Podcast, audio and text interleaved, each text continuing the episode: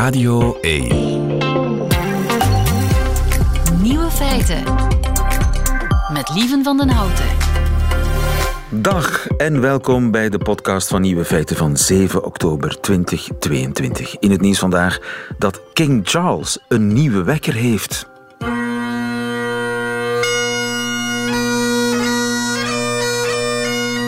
Vanmorgen werd de koning wakker geblazen door de nieuwe officiële koninklijke doedelzakspeler. Het is Pipe Major Paul Burns, die ook al de vaste doedelzakspeler van de Queen was.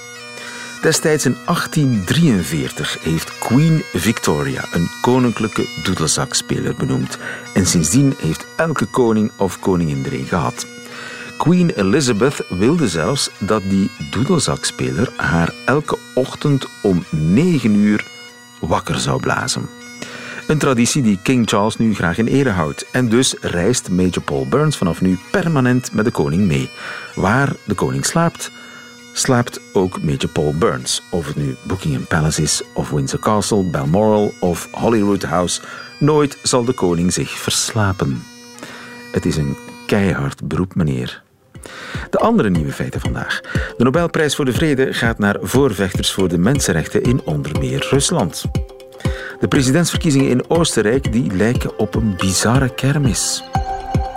En Annelies Bontjes, de correspondent van Trouw in België, valt het op hoe volks onze politici toch willen zijn. Op vrijdag spelen we de keiharde vrijdagquiz. En de nieuwe feiten van Raf Notea, die hoort u in zijn middagjournaal. Veel plezier. Zondag zijn er presidentsverkiezingen in Oostenrijk en dit is een van de kandidaten. Ik scheiße op die oor, Ben speelt, ik krieg van mij een mes. Mijn geld is im Kopf, mir ein Durst, alles andere ist mir wurscht. Arbeitslos durch den Tag, hakeln ist, was ich nicht mag. Arbeitslos, verundicht, anderes kenn ich nicht. De Oostenrijkse band Turbo Bier met een cover van Helene Fischer, de Duitse slagerzangeres. Maar dus niet ademloos door de nacht of atemloos door die nacht, zoals eh, Helene Fischer eh, zong een jaar of tien geleden moet dat geweest zijn. Maar arbeidsloos door de dag. Caroline de Gruiter, goedemiddag. Goedemiddag. Caroline, jij bent eh, Europa-correspondent voor het NRC, eh, dagblad, eh, Nederlands Dagblad. U heeft ook in Wenen gewoond. Marco Pogo, de zanger van de punkband Turbo Bier, is kandidaat-president van Oostenrijk. Wie is hij? dat is een goede vraag. Hij, ja, hij, Een vreemde snuiter, dat in elk geval. Een vreemde snuiter, ja. Hij heeft een bierpartij opgericht. Hij is een, eh, hij is, eh, en hij wil nu dus eh, president worden. En zijn probleem is alleen dat hij vooral bij hele jonge meisjes in de smaak valt. Leeftijd, categorie 13, 14, 15 jaar. Die allemaal handtekeningen van hem willen. Maar die mogen nog niet stemmen. Oei, en heeft hij ook een politiek programma? Heeft hij iets wat hij wil verwezenlijken? Staat hij ergens voor? Eh, hij wil wat meer gemoedelijkheid in de politiek, heeft hij gezegd. En hij wil ook wat meer humor brengen in de politiek. Maar heel veel andere dingen vallen er op dit moment niet, eh, niet uit te halen. En hij is de oprichter van de Bierpartij. Hij is de oprichter van de Bierpartij. Ja, Ja. Die bestaat al enkele jaren en hij is niet de enige vreemde vogel in deze verkiezingen. Nee. Eh, er zijn eh, een heleboel vreemde vogels in, in, in deze verkiezingen. Er zijn misschien hè. De- alleen maar vreemde vogels in deze verkiezingen. Bijna allemaal zijn het vreemde Nee, vogels. dat is niet waar. Er is één, geen vreemde vogel. Kijk, toen zes jaar geleden, toen er verkiezingen waren in Oostenrijk, toen woonde ik daar. Toen stuurden eigenlijk alle serieuze politieke partijen een kandidaat. En dat is toen uiteindelijk is dat met een heleboel vuilspuiterij en gedoe. Is dat Alexander van der Bellen geworden, een, een economieprofessor. eh, Op leeftijd. Die, die, op leeftijd. Hij was toen 72, nu 78. Ehm, die eh, lid was geweest en partijleider van de Groenen een tijdje. Of parlementair eh, eh, fractieleider van de Groenen. Hij, hij is geen groene meer intussen om een beetje de vader van alle Oostenrijkers te kunnen, te kunnen Ja, zijn. en maar toen- goed, dus toen, toen kende je alle kandidaten. En nu ken je bijna niemand. Hij is, als, hij is eigenlijk de enige kandidaat die iedereen kent. Hij is zes jaar president geweest. Hij gaat dus nu voor zijn tweede termijn. En de rest, uh, voor de rest hebben gevestigde partijen anders dan de vorige keer. Uh, behalve extreemrechtse FPU eigenlijk, uh, hebben niemand gestuurd. Uit angst dat ze weer ongenadig klop zou krijgen, net als vorige keer. Dus wat je ziet is dat er allerlei. Er zit een schoenenfabrikant zit erbij. Er zit iemand die heel lang geleden uh, extreemrechtse Jurk Haider heeft bijgestaan. En die eigenlijk meer bekend staat nu om zijn, zijn kolderieke media optredens. Ze noemen hem ook wel de Teletubby op ecstasy. Ja. Uh, er, zit, er zit een anti, uh, iemand die omhoog kwam tijdens de pandemie door een antivax-partijtje op te richten. Uh, zit erbij. Er zit een columnist van de Kronenzeitung, de grote boulevardkrant van Oostenrijk bij. Dus ja, het is eigenlijk, de meeste willen Oostenrijk uit de EU hebben. De meeste zijn antivaxers ook nog. Er is ook iemand bij die MeToo, hashtag MeToo, een verzinsel van de CIA vindt. Precies. Ja, en dat zegt hij ook gewoon op de. Op de en dus ook die Marco Polo. Dat, die, is de schoenen, punk, dat is de schoenenfabrikant. Ja, de schoenenfabrikant vindt me toe een ja. verzinsel van de CIA. En dan hadden we natuurlijk ja. ook nog die punkmuzikant Marco Pogo, goede naam, met zijn bierpartij. Die hm. vooral bij jonge mensjes, jonge mensjes, jonge meisjes scoort. Um, ja. En dan is er toch die ene extreemrechtse kandidaat van de FPE. Maar die, maakt die geen kans om uh, Nee, die maakt niet echt een kans. Nee. In, uit alle peilingen blijkt dat de kans dat Van der Bellen dit in één klap wint zondag. Uh, dat wil zeggen dat hij meer dan 50% van de stemmen krijgt, dat hij heel groot is. De grootste angst is, is um, dat de opkomst, hè, want er is natuurlijk eigenlijk niet zo heel erg veel te kiezen. Ja. Um, de grootste angst is dat heel veel mensen denken, nou het zal wel, en dat ze thuis blijven en niet gaan stemmen. En dat daardoor dat er toch een tweede ronde uh, nodig Oké, okay. maar dus uh, de huidige president die, is al, die wordt algemeen beschouwd als ja, degene die zichzelf zal opvolgen. En, en daarom hebben ja. de, de grote partijen zelfs niet eens de moeite gedaan om een kandidaat. Uh, omdat ze bang waren om klop te krijgen. Hoe bedoelt u dat eigenlijk? Nou, vorige keer hebben de conservatieven en de sociaaldemocraten, die de twee grootste partijen uh, waren toen in Oostenrijk, langzamerhand aan het afkalven, die hebben een paar oude uh, partijgenoten uh, het veld ingestuurd voor dat presidentschap. En die hebben zo bedroevend weinig stemmen gekregen, ja. dat ze eigenlijk. Um, ja, het gewoon niet nog een keer durven. Ja, en zou, Van der Bellen heeft, heeft de afgelopen zes jaar een enorm belangrijke rol gespeeld. Een beetje de rol die president Mattarella ook in Italië speelt. Hè. De, de hele de hele politiek is aan het, is aan het uh, transformeren, aan het imploderen. Grote partijen worden heel erg klein. Er is een totale fragmentatie aan de gang. Een heleboel schandalen ook in Oostenrijk. Dus er zijn in zes jaar tijd, dat Van der Bellen daar heeft gezeten, zijn er zes regeringen geweest. Jeetje. En dus de president, ja, net als in Italië, heeft de president uh, een grote macht in, in Oostenrijk. In theorie althans, ze hebben presidenten nooit gebruik van gemaakt. Het was eigenlijk nooit nodig. Maar nu waren was het dus wel bij de bondskanselier natuurlijk. Maar Dus nu, ja, in, de- in deze woelige tijden, is er enorm veel eh, initiatief en macht bij die Van der Bellen gekomen. Van der Bellen moest dus zorgen, terwijl de, de politici van, de, van allerlei partijen eh, vechtend over het kleed rolden, moest Van der Bellen dus eigenlijk de democratie eh, op de rails houden. Dat is wat hij heeft gedaan. Dus hij moest dan, hij ging dan het volk vertellen van jongens, je hoeft niet bang te zijn eh, dat hier rare dingen gebeuren. Ik bewaak de grondwet voor jullie en volgens de grondwet hebben we dan deze, deze, deze procedures. Ik ga nu een tijdelijke bondskanselier benoemen. ehm, Dus hij heeft het heel goed gedaan, vinden de meeste kandidaat-kiezers. Vinden de meeste kiezers. Nou, ik denk dat de meesten hem wel vertrouwen, want hij is een serieuze man. Wat ze wat minder leuk vinden is toch dat hij eh, nu, in de, nu die voor de tweede ronde opgaat. Ik denk dat, de- ja, daarom zijn de peilingen ook wijzen uit dat hij het hoogstwaarschijnlijk eh dik gaat winnen. Eh, het enige wat ze minder leuk vinden is dat hij dus nu eh, niet met die andere zes eh, in debat wil. Want hij zegt, de, het niveau van, de, van, de, van die debatten, als je dat überhaupt debatten kan noemen, Eh, hè, waarom draagt u al, tien jaar, al twintig jaar lang hetzelfde jasje? En zal u dat knalrooie verbleekte jasje ook tijdens, ehm, tijdens uw presidentschap eh, blijven Dat zijn de belangrijke vragen in dat soort dat zijn, de dat zijn de discussies, dat is een beetje het niveau. Dus hij zegt dat bezoedelt het presidentschap. Want Het presidentschap is een soort is een rots in de branding geweest de afgelopen zes jaar. En ik ga mij niet verlagen, of dat, eh, dat presidentschap niet verlagen. Eh, door eh, met al dit soort eh, mensen mee te gaan neuzelen. Ja, en dat vinden natuurlijk toch een hoop Oostenrijkers wel een beetje hè? een beetje arrogant. Zondag dus presidentsverkiezingen om de zes jaar is dat in Oostenrijk. En de gedoodverfde winnaar is de huidige president von der Bellen. Hij heeft geen ernstige tegenkandidaten. En dus zijn er een heleboel ja, aandachtzoekers die ook hun kansje wagen om wat aandacht te krijgen. Waaronder een, een man van de bierpartij, Marco Pogo. En waaronder ook een schoenfabrikant en zo. Hij, het is een gewone race, maar ja, we weten het natuurlijk pas echt zeker zondag, want dan zijn de verkiezingen. Dankjewel voor ons, Caroline de Gruiter. Goedemiddag. Nieuwe feiten. De ontdekking van België.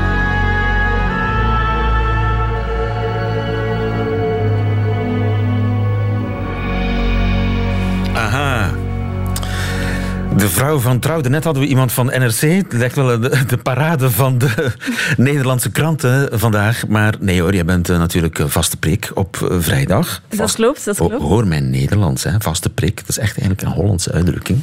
Vrees ik. Maar kijk, ik ben al aangestoken.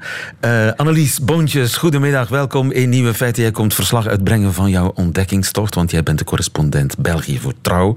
De Nederlandse krant. Je woont in Brussel. En je ontdekt week na week weer andere en nieuwe aspecten van België, van Vlaanderen, van Brussel. Ik ben heel nieuwsgierig. Wat heb je vandaag? Ik blijf maar ontdekken. Ja, eh, Je hebt de telefoon bij. ja ik, ga wou even, ik wou iets voorlezen. Want ik, eh, ik heb deze week een, eh, een opvallende quote gelezen. Ja. Eh, en hij komt van jullie staatssecretaris voor Begroting, Eva de Bleker. En zij zei... eh, in moeilijke economische tijden moet de politiek sober zijn. Het kan met minder en dat moeten we durven zeggen en ernaar handelen. Nou, Dat Pracht- verbaast jou. Nou, dat vond ik prachtige woorden. Eh, Dat verbaast me op zich nog niet zozeer. Maar ehm, ja, jullie staan, slaan meteen spijkers met koppen. Is dat dan een Nederlandse uitdrukking? Nee hoor. Oké, wij, eh, slaan, wij slaan die ook. Oké, hartstikke goed. Nou ja, omdat de Kroon meteen zei... ehm, we willen een loonsverlaging van 8%. eh, en dat ligt nu op de overlegtafel. Eh, dus hij en de Voor ministers... zichzelf een loonsverlaging. Ja, en voor de ministers, die leveren dan 20.000 euro, is die 8% in op hun salaris. Omdat we in economisch moeilijke tijden zitten. Nou, dat vond ik wel een heel genereus voorbeeld van, eh, ja, van het goede voorbeeld geven Dat, Belgische eh, politici. dat hoor je Nederlandse politici in Den Haag niet zeggen. Wij, ook wij gaan eh, inleveren. Ook wij gaan het soberder doen. Wij- Nou, ik vond het heel mooi dat hier de politiek zeg maar duidelijk het voortouw neemt. Van wij, we staan, we staan met jullie. We zijn beide mensen. en we doen dit samen. Want ja, in Nederland kunnen denk ik kunnen we daar nog wel wat van leren. Van het goede voorbeeld geven. Want daar wordt juist een discussie gevoerd over eh, ja, wat er allemaal niet kan. Ehm, en dat gaat over debatteren, eh lieven. Dat gaat er bij ons nogal eh, hard aan toe. Juist, ja, de Nederlandse politici hebben debat gevoerd over hoe ze debat gaan voeren. Ja, Die zijn nogal met zichzelf bezig. Ja, en eh, daar, vliegen, daar vliegen de gekste termen ook over tafel. Zo is Wilde, zo is de bedrijfspoedel van Poetin genoemd. En hij noemde op zijn beurt minister Kaag dan weer een heks. Ehm, en minister Jette is een klimaatpsychopaat genoemd. Echt, ja, als je dan hoort, eh, dan denk je wel, waar hebben we het over? Maar het gaat zelfs nog veel verder, namelijk met ehm, politici die elkaar ook bedreigen. Ehm, zo heeft iemand van Forum voor Democratie, iemand van een andere partij, D66, gezegd: ehm, Ik krijg u nog wel, eh, want er komen tribunalen. Ja, nou ja, Dan, dan valt het eigenlijk bij ons nog redelijk mee met de zeden en gewoonten. Er wordt wel eens geroepen en gebruld in het parlement. Maar de klimaatpsychopaat is ook goed. Ik vind het wel goed. Het klinkt natuurlijk wel fantastisch. ja maar Los- het is natuurlijk een beetje absurd. Ja. Want als politicus moet je inderdaad het goede voorbeeld geven. Moet je, dan zeg je dat soort dingen niet. Ja. Maar Hoewel niet alle politici hebben deze week nee, Nee, want ik het begon zo mooi. Maar daarna vlogen jullie ook flink uit de bocht. Bij, ja, bijna letterlijk. Eh, ja, Jan Jan Bon, lieven. Je, je, je voelt hem al aankomen. Ja. Ja, dus toen zat ik weer met klapperende oren achter de tv. Ja. Toen hij gewoon even doodleuk in de talkshow, eh, hoe heet het ook alweer? Iets op vier. Iets op vier, ja. Vertelde dat hij soms zijn chauffeur wel eens vraagt om eh, iets te hard te rijden, zodat hij op tijd kan zijn. Eh, en dat zei hij ook met zo'n genoegzaam lachje. Hij, hij, hij bloosde er bijna een beetje van. Maar en daarna herpakte hij zichzelf ook weer. En was hij ook wel zelfverzekerd. Van ja, heel zelden, heel zelden moet dat toch kunnen. Hij moet onmiddellijk beseft hebben wat hij eh, aangericht heeft met het... eh, ja, dat, eh, slip of the tongue neem ik aan, hè? Ja, dat vraag ik me af. Dat, denk je dat? Jij twijfelt daarover. Ja, ik twijfel erover. En wat zou dan de bedoeling zijn geweest? Nou, ik denk dat hij wilde laten zien van... kijk, ik ben heel gewoon. Ik ben net zoals jullie. Wij doen dit allemaal. En ik begrijp waar de mensen mee zitten. En ik sta naast het volk, niet erboven. Ja, En dan komen we weer bij jouw uitgangspunt, dat dat namelijk meer aan de orde is bij ons dan in Nederland. Dat- Dat, ja. tussen, tussen de mensen staan. dat vind ik wel, ja. Mooi, weer wat geleerd.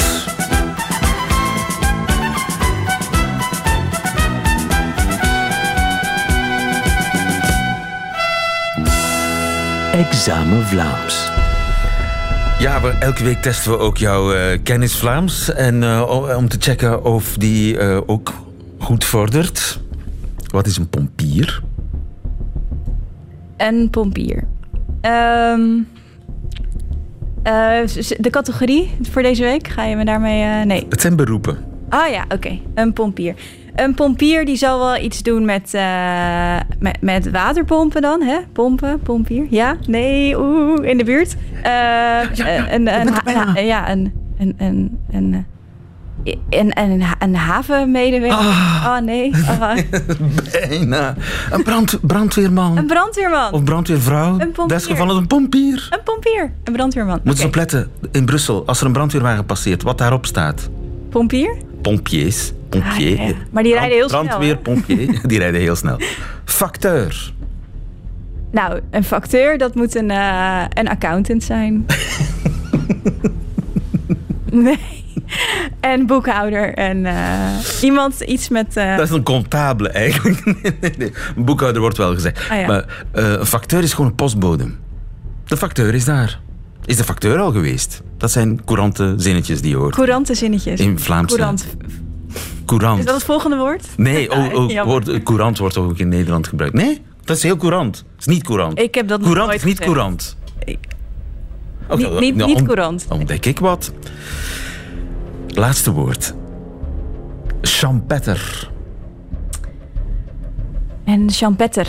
Ehm, Er wordt vaak, meestal, zeker de laatste tijd, in de overdrachtelijke betekenis gebruikt.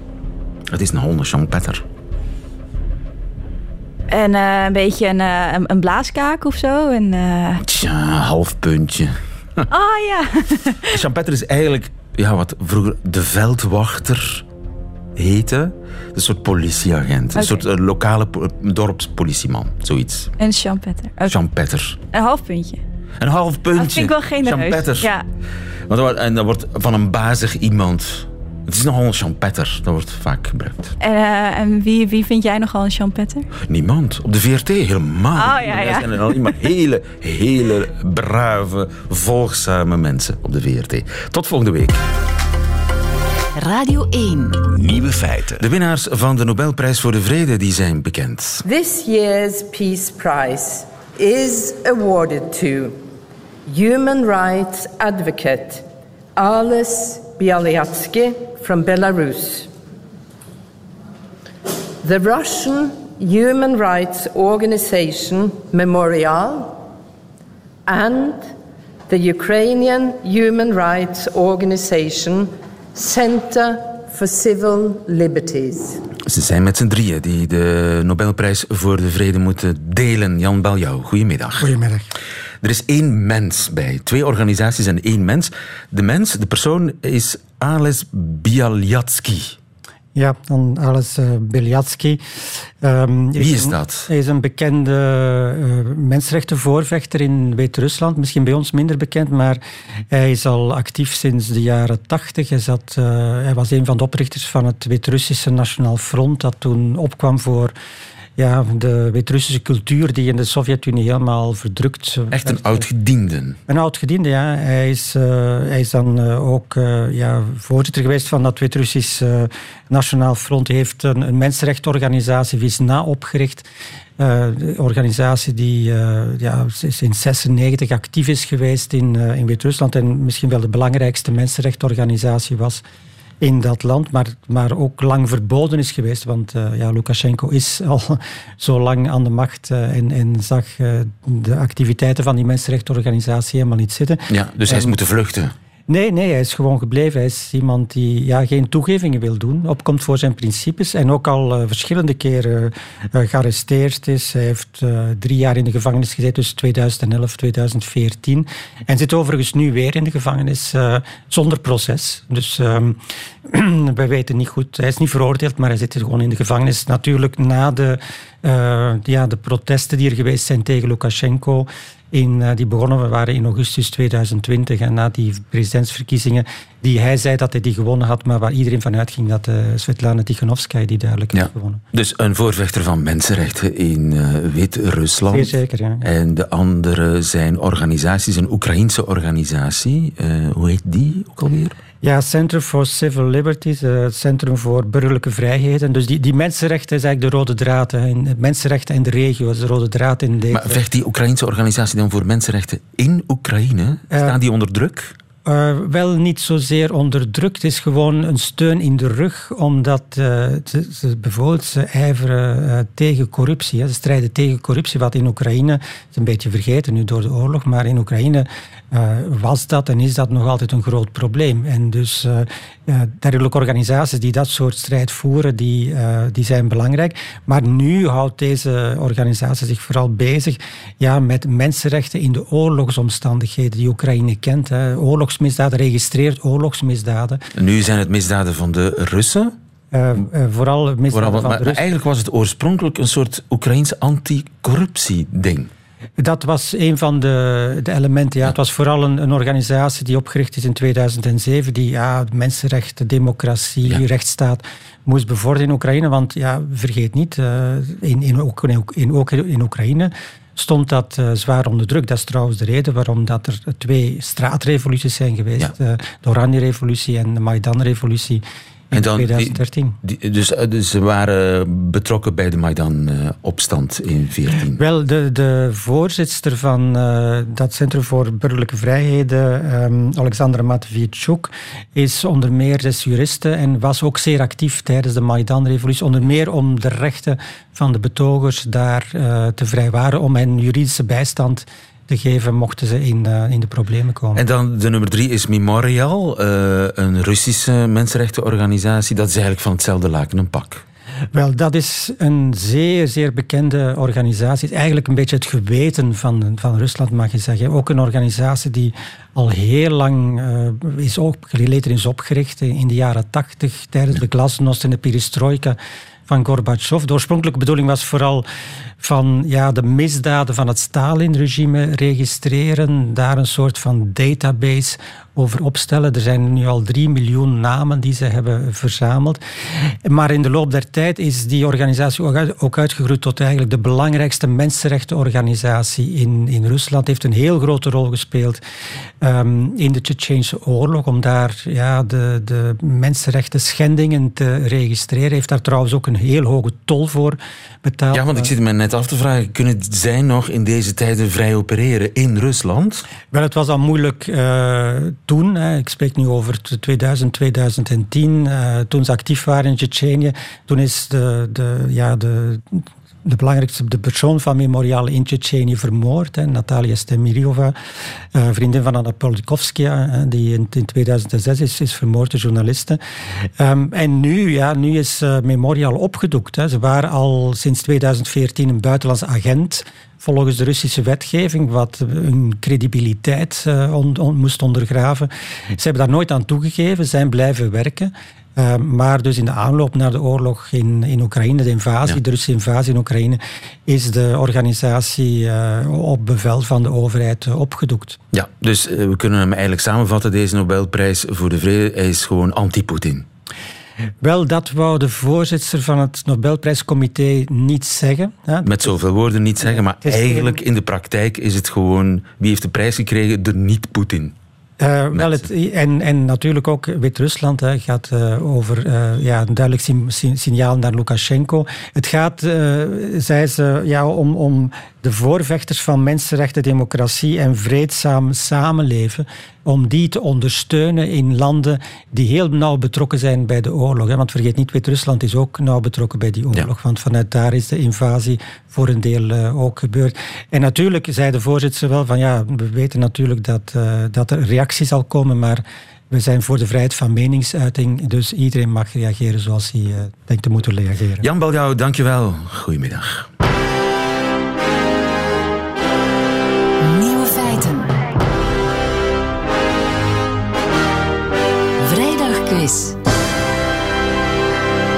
Even meedogenloos als eh, de woensdagquiz is natuurlijk de vrijdagquiz. We spelen voor 25 euro een boekenbon van 25 euro te verzilveren bij de onafhankelijke boekhandelaar aangesloten bij Confituur. De quiz is samengesteld en gejureerd door Gilles Wijkmans. Hallo. Een goedemiddag, meneer Wijkmans. Ik zeg ook goedemiddag Rita tegen Rita de Baren uit Waregem. Ja, goedemiddag. Goed, eh, Waregem is toch ja, de magneet van eh, Centraal-West-Vlaanderen, hè, mag ik toch zeggen? Dat zouden ze zeggen, ja. En de stad van Waregem koersen. De stad Waregem koersen, hoe kon ik het vergeten? Je speelt tegen Tom Schelkens uit Lier. Ja. Dag Tom. Ja, dag, goedemiddag. Ik dacht even dat Rita ook Tom ging spelen, maar dat had natuurlijk ook gekund. Dus eh, Lier tegen Waregem, wat, waar was jij mee bezig, Tom? Eh, ik was onderweg naar eh, mijn volgende klant, waar ik nu net voor de deur sta en ze biedt binnenstap. En wat probeerde die klant aan te smeren, Tom? Eh, wij, ik ben eh, bezig Pasen aan het verkopen voor de koekjes de lekkere. Oké. Lekker. Voilà. Goed, Ja, eh, laten we vooral beginnen quizzen. Ehm, je kent de regels, zolang degene die juist de vragen juist heeft, zolang Rita bijvoorbeeld, want ik begin met Rita, zolang zij goed antwoordt, blijft ze aan de beurt. Wie slecht antwoordt, eh, als ze slecht antwoordt, gaat de beurt naar de andere. En wie het laatste nieuwe feit goed kent, die wint deze quiz. Ja, ik was even in de war. Laten we gewoon beginnen. Rita, de voorbije week werd de Singapore Design Week georganiseerd. Het thema was recycling. Welke van de volgende producten werd er niet voorgesteld op de Singapore Design Week? A. Speakers van koeienmest. B. Een tapijt van hondenhaar. C. Een servies van kattenkorrels. Ik zou zeggen B. Fout! Tom. C. Dat is helemaal goed. Een servies van kattenkorrels was het dus. Dat bestaat niet, inderdaad. Speakers van koeienmest dus wel. Die worden gemaakt door koeienmest mest te wassen met water zodat de stank eruit gaat. En dan met houtlijm worden er speakers van gevormd. En het tapijt van hondenhaar bestaat omdat er iedere dag in een Singaporees kapsalon een kilo hondenhaar wordt afgeknipt. Genoeg dus om een tapijt van te maken. Dus dat bestaat allemaal wel. Vraag 2. Ik blijf bij Tom. Waarom is een professor organische chemie door de Universiteit van New York ontslagen? A. Zijn cursus was te moeilijk. B. Hij zette zijn examenvragen in een opiniestuk in de krant. C. Hij maakte drugs voor lokale drugbendes. Tom. B. Je denkt B. B. Fout! Rita. Ik zou zeggen C. Je denkt C. Fout! Het was inderdaad te moeilijk. Zijn cursus was gewoon te moeilijk. Ja, inderdaad. 82 van de 350 studenten die waren naar de directie van de universiteit gegaan om te klagen over de moeilijkheidsgraad van de cursus. Ehm, maar de directie besloot om direct drastische actie te ondernemen en de professor te ontslaan, waar voor alle duidelijkheid de studenten niet om gevraagd hadden. Tom, vraag 3 is voor jou. Er is in de loop der jaren iets veranderd aan de boomkikkers in Tsjernobyl. Wat is er veranderd aan die boomkikkers? A. Ze hebben nu drie ogen. B. Ze waren groen, maar zijn nu zwart. C. De hele populatie bestaat exclusief uit vrouwtjes die zichzelf klonen. C. Je denkt C. Fout. Doe me toch. Doe me toch. Rita. Eh, B. Je denkt B.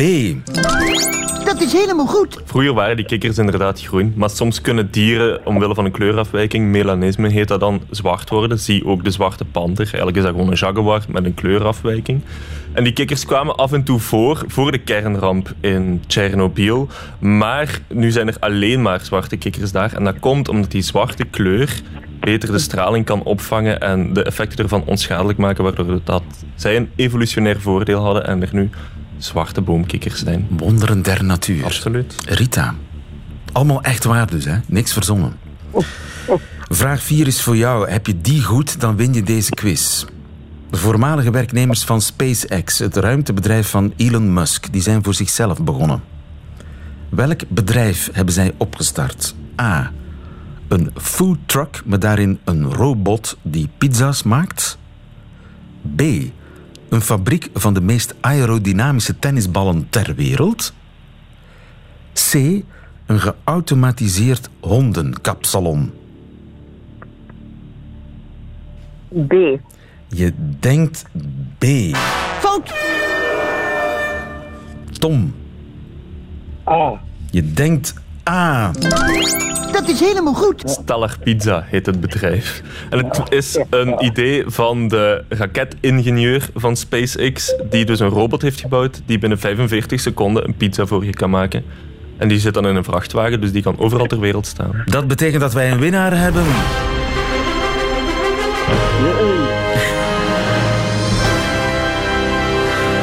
Dat verdient een koekje, zou ik zeggen. Tom Schelkens, gefeliciteerd met je boekenbon van 25 euro. Weet je al welk boek je gaat kopen voor die 25 euro, Tom? Eh, een kanshebber zou kunnen zijn de Franse Revolutie. De Van, eh, Franse Revolutie, een stevige hap voorbij het haardvuur in deze herfstige dagen. Gefeliciteerd Tom Schelkens en ook eh, Rita de Baren. Goed gespeeld, maar helaas geen boekenbon voor jou. Nee, voor de volgende keer. Volgende keer, hè, Waregem trekt er zich niets van aan. En gelijk hebben ze daar. Dankjewel, Rita de Baren. Nou, dank u. ja, Dag. dank je. Dag. Nieuwe feiten. En dat waren ze, de nieuwe feiten van 7 oktober 2022. Alleen nog die van Raf Njotea, die hoort u nu in zijn middagjournaal. Nieuwe feiten. Middagjournaal. Beste Joost, lieve mede-ambassadeur.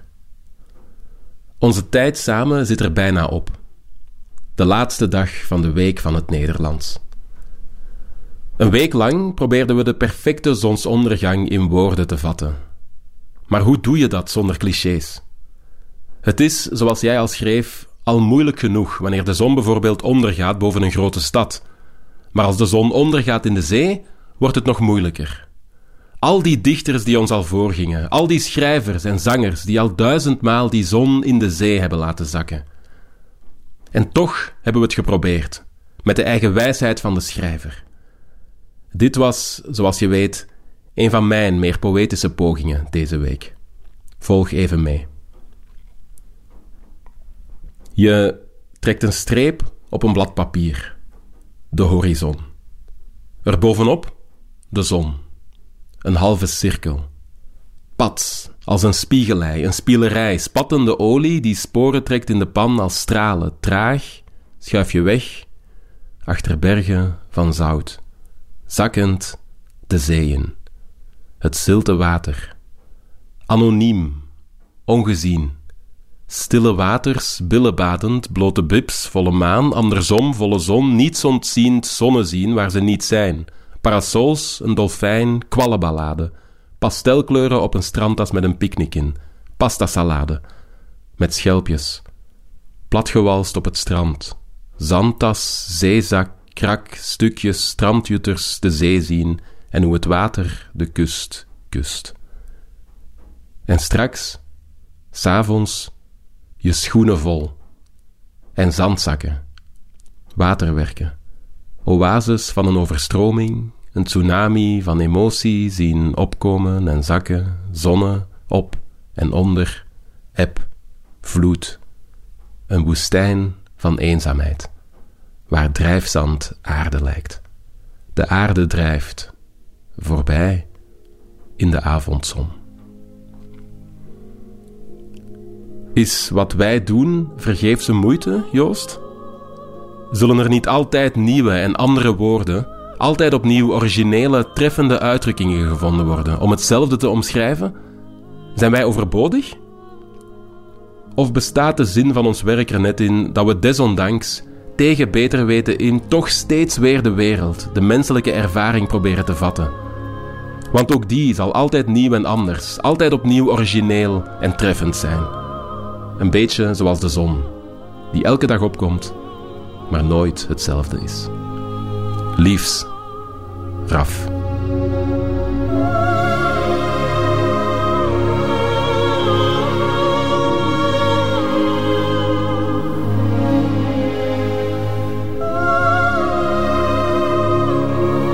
Het middagjournaal met en van Raf Njotea. Poëtische toets om mee te eindigen, want dit is het einde van de podcast van Nieuwe Feiten.